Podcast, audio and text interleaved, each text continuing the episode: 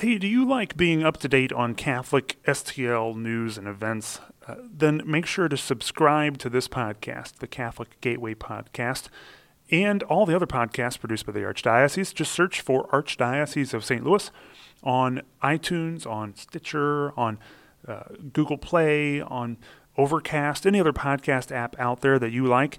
Just search for us, find us, subscribe, leave us a good rating, maybe even leave a comment and and then share it with your friends because it's a really easy form of evangelization. You can share the good news about the Catholic Church in the Archdiocese of St. Louis very easily. Just encouraging your friends to listen to a podcast. What could be easier? So thanks for listening to the Catholic Gateway podcast. National Catholic Sisters Week, the Catholic Women for Christ Conference, and MOST 529 plan info sessions, all on this Catholic Gateway podcast news update.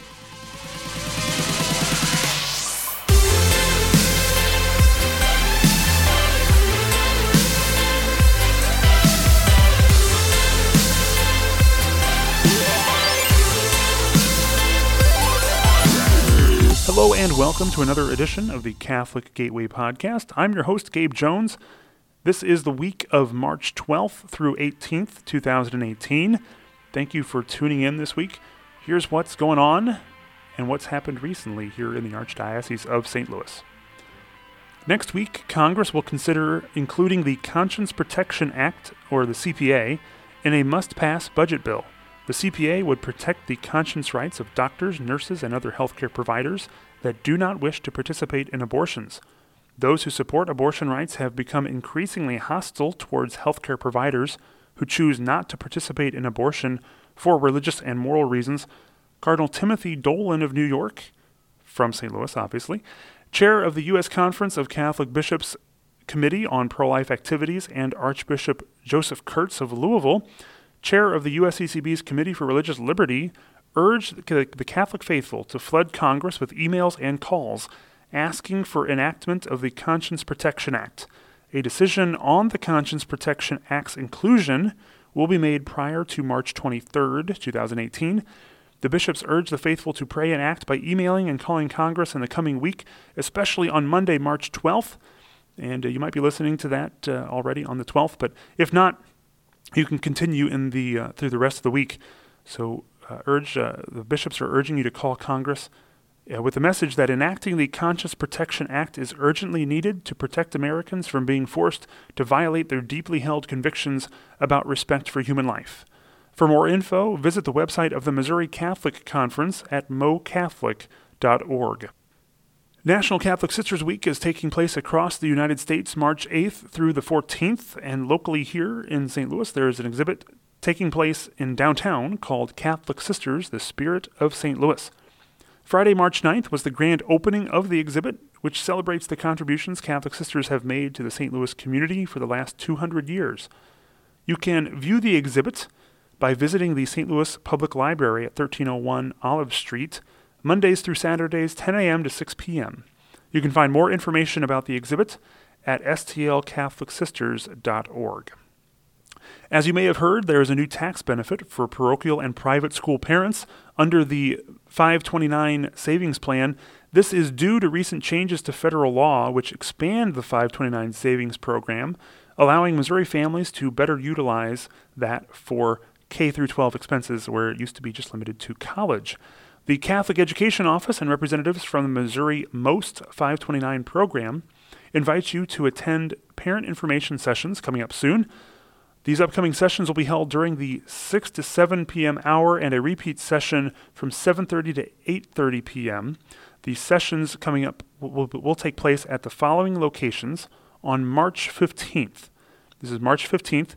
You can go to Sacred Heart School in Florissant in the parish hall there, St. Monica Parish in the parish hall, St. Francis Borgia High School. Those are the three locations on March 15th, 6 to 7 p.m. and then 7:30 to 8 8:30 p.m.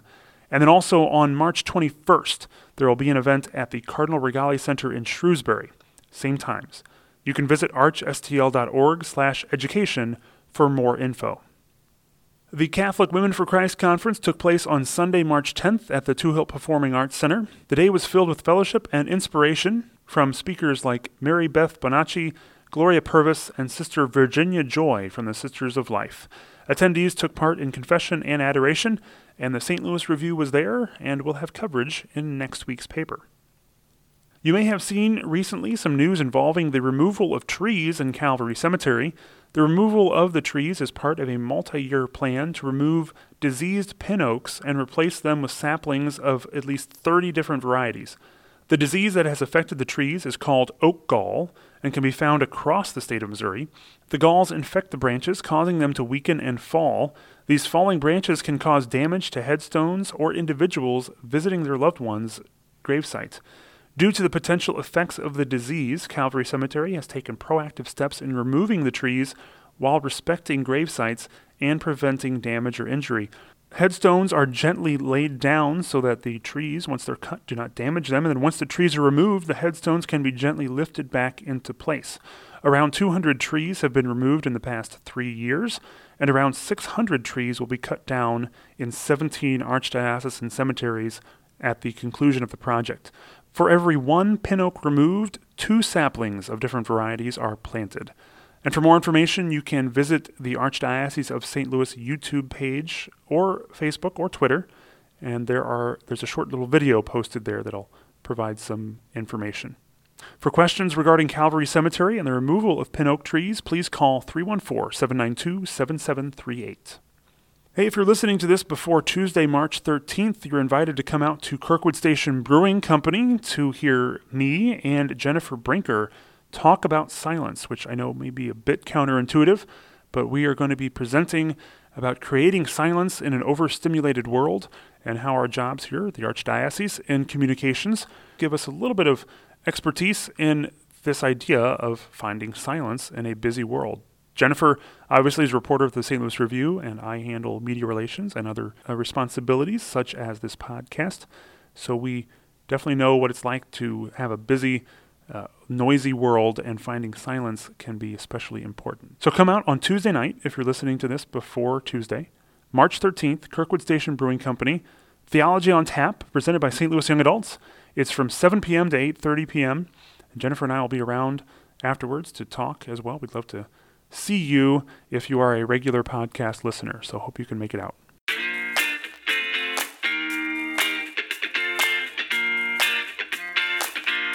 One, One, One, Unos, two, two, two, duos, three, three, three, tres, one, two, three, four, five, four, four, four, quatuor, five. five, five. quinque, Quintessentials. Quintessentials. quintessentials. five things you need to know. Five things you need to know. Five things you need to know. I'll give you five things you need to know. These are the five quintessential stories from the St. Louis Review, handpicked by the review staff for you to share and discuss this week. These stories can be found at stlouisreview.com slash five things or in the paper dated March 12th through 18th, 2018. One, One, One, Holding on to dreams, those covered under the DACA program see support from parishes, peers, and others in spite of a political roller coaster. Joe Kenny shares the story of Eric Reyes, who was brought here at age three and grew up in St. Anne, and how he's been pleased by support from his parish and friends.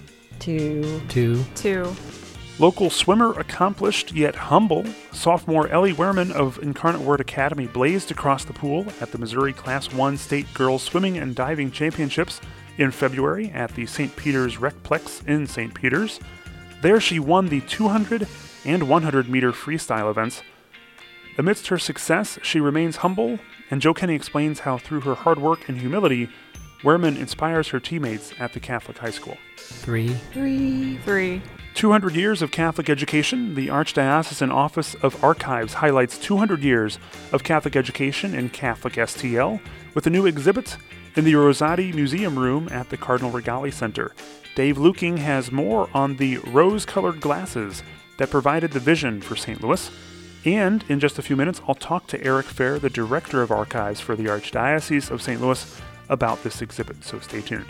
four, four, four, No longer trapped, DePaul USA's expansion in St. Louis, St. Lazare House, is now full and showing positive results for young people. Joe Kenny explains how this ministry helps homeless young adults. Five. Five. Five. Hashtag This Is My Ferguson. A Ferguson project helps fulfill Good Shepherd Art Center's mission with events such as Art Storming, which is brainstorming with art, and the kickoff event for hashtag This Is My Ferguson, an exhibit about Ferguson set for an August opening at multiple venues in and around Ferguson. Dave Luking has this story. There's a look at what is happening around the Archdiocese of St. Louis. Remember, for these stories, events, and more, visit stlouisreview.com and archstl.org and follow the Archdiocese of St. Louis and the St. Louis Review on Twitter, Facebook, and Instagram. Thank you for listening to the Catholic Gateway Podcast, weekly news update for this week, March 12th through 18th, 2018.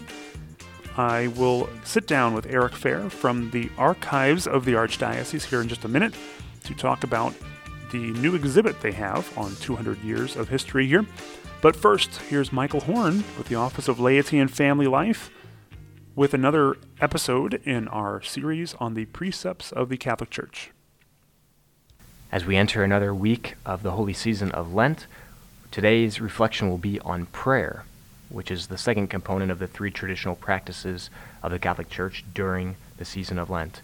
And so, prayer, what is prayer? Um, it's been defined in many different ways by different people. I just like to call it union with God. And so it takes a variety of forms, whether it's adoration or meditation, vocal prayer, things like the rosary, or contemplation, whatever it might be. There's so many ways for us to pray, but it is union with God. And so it's so important for us in a world that's very, very busy today and very, very noisy in many different ways to take times of silence and solitude to be with our Lord so that we might know Him. And so we have the blessing every day to have the Eucharist available in several Catholic churches that are local here in St. Louis.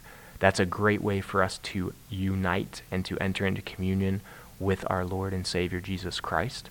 There's also many adoration chapels. There's many groups and many apostolates that gather to pray the rosary, to take time in silent meditation each day. And so I just invite you to take 15 minutes or more this week and each day remaining in Lent to just reflect on your relationship with Christ and where you are with Him, and uh, just to ask Him two essential questions Who are you?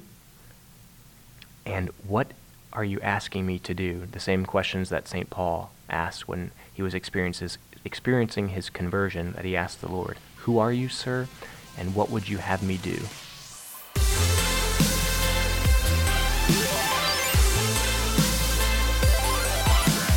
If you've listened to the Catholic Gateway podcast at any time over the past few months, uh, you know that this is the 200th anniversary of Catholic St. Louis, the arrival of Bishop William Valentine, Louis William Valentine Dubourg uh, in 1818 marked sort of the beginning of a new era in this region when it comes to the Catholic Church. And so uh, the St. Louis Review this week, the edition dated March 12th through 18th, has a Dave Luking article about that history.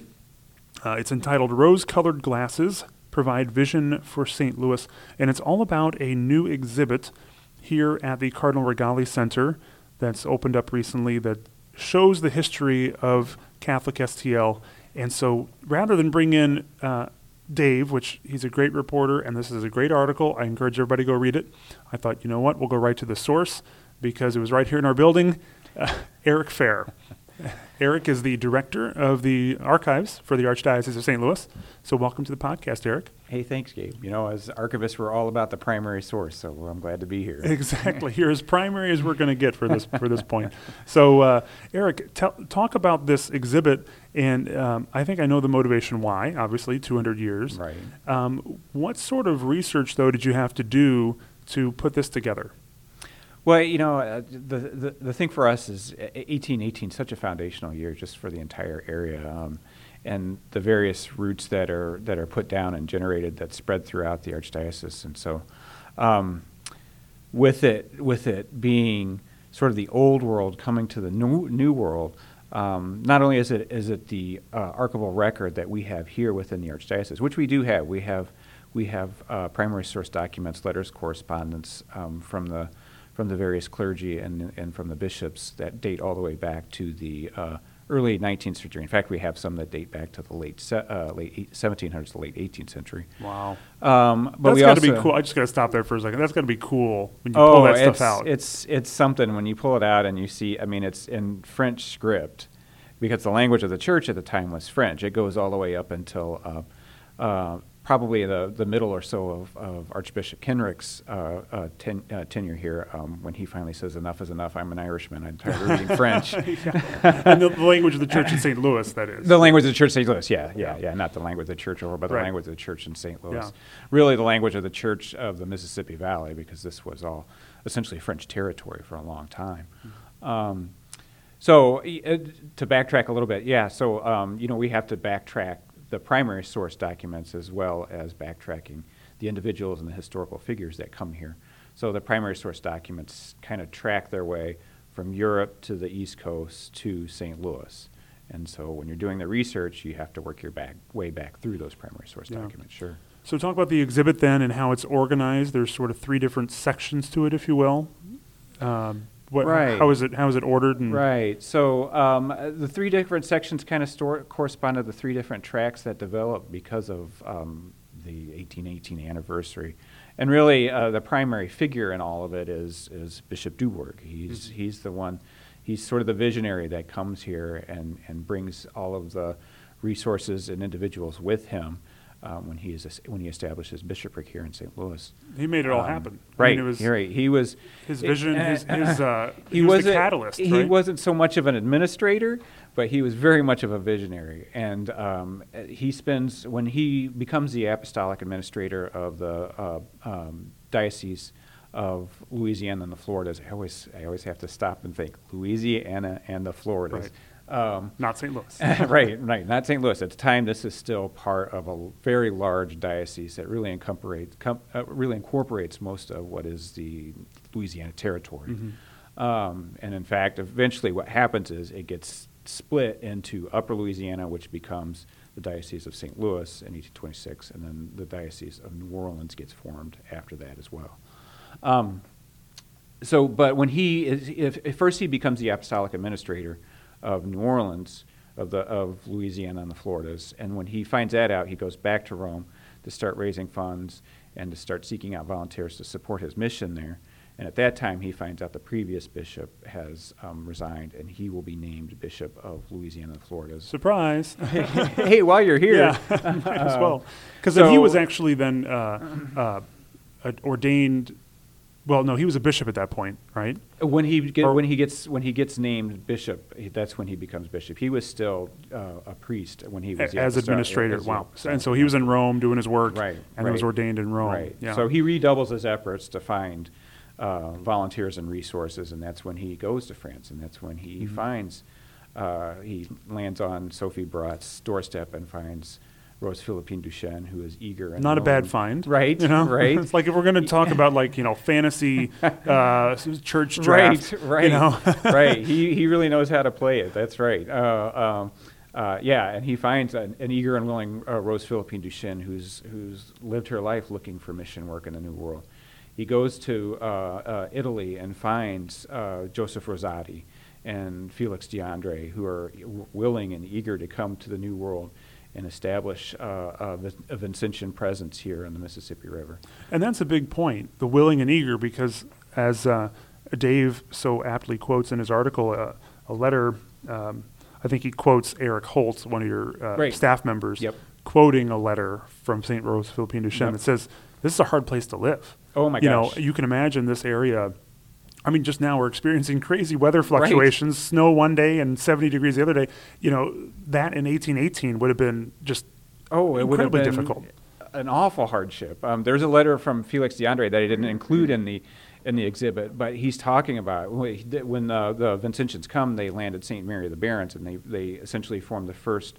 Um, the first uh, um, seminary uh, in the uh, territory, which becomes the Diocese of St. Louis, uh, and he's talking about life in the winter in, in at the at the at, at, at Perryville, and he talks about how awful it is. He's he's talking about that. You know, he's he know he realizes that he's essentially on the same uh, uh, latitude as France, and so it should be very moderate here. Mm-hmm. Right. but he so he can't understand why it's so cold. And he said, you know, you, you put on bear skins, you put on coats, and you walk away from the fire and you freeze. He's, you know, he says the wine in the chalice when he's trying to when he's trying to give mass, it freezes while he's up there on the altar, and so he has to keep a fire by the altar so he can warm the wine as he's as he's saying mass. Wow. So you can just imagine those kind of hardships. I mean, here, you know, we're in a we're in a nice climate-controlled facility with heat in the winter Right. and air conditioning in the summer. We don't really face that kind of stuff day to day. But No. There they had to suffer through it all the time, every day. Right. I just building building imagine. what we now enjoy and Right. stand on the shoulders of. Right. Yeah, they had to build all that. Wow. You know, and to go back to Bishop Dubourg, though, I mean, and I was kind of joking about you know the, the fantasy Catholic draft, right? But like the lives that he touched, or or that touched him, or you know that he was people he was around and Right. interacting with in this new world. I mean, it's like a who's who of Catholics in America. Right. And When well, you- and not only Catholics in America, just but he. I mean, it's such a confluence of history too. I mean, one of the reasons why he ends up so important in the New World is because he's essentially forced to flee France. Uh, he's there when the French Revolution takes place, and of course, with uh, what the follow-up Reign of Terror, when they suppress the Catholic Church.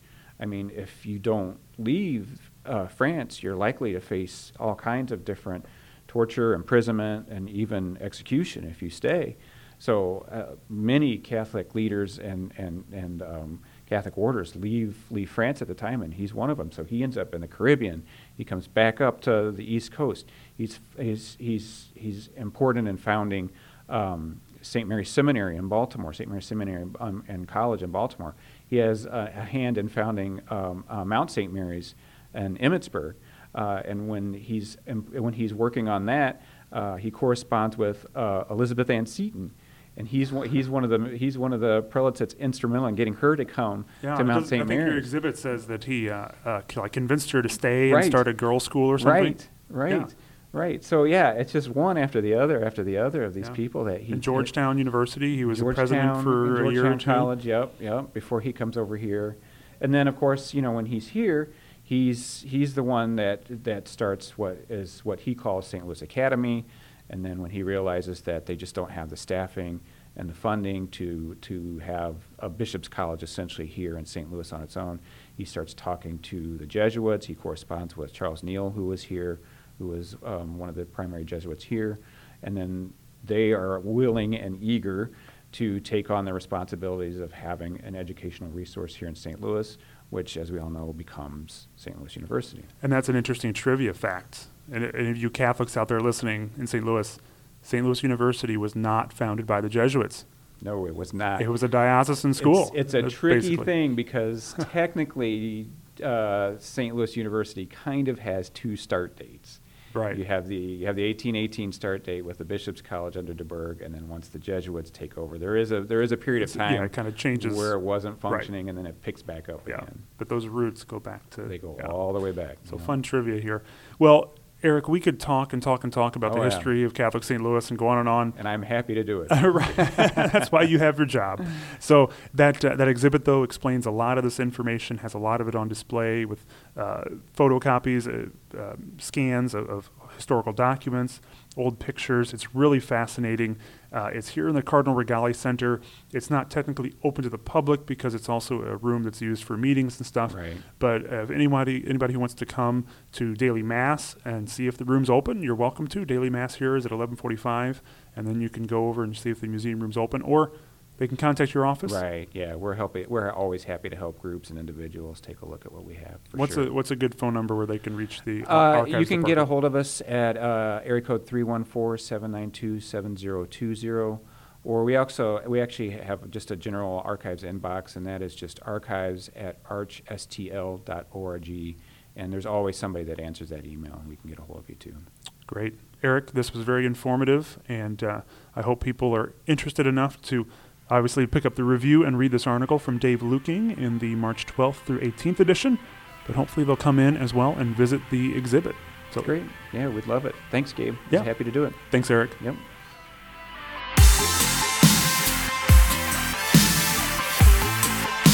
Thank you for listening to this episode of the Catholic Gateway Podcast. We always welcome story tips and ideas for the podcast. Just send them to communications at archstl.org. That's communications at archstl.org. Make sure to connect with us on social media to stay up to date with what's going on here in the Archdiocese of St. Louis. You can find us on Facebook. Just search for Archdiocese of St. Louis. We're on Twitter at ArchSTL is our handle there, at ArchSTL. And we're on Instagram at CatholicSTL.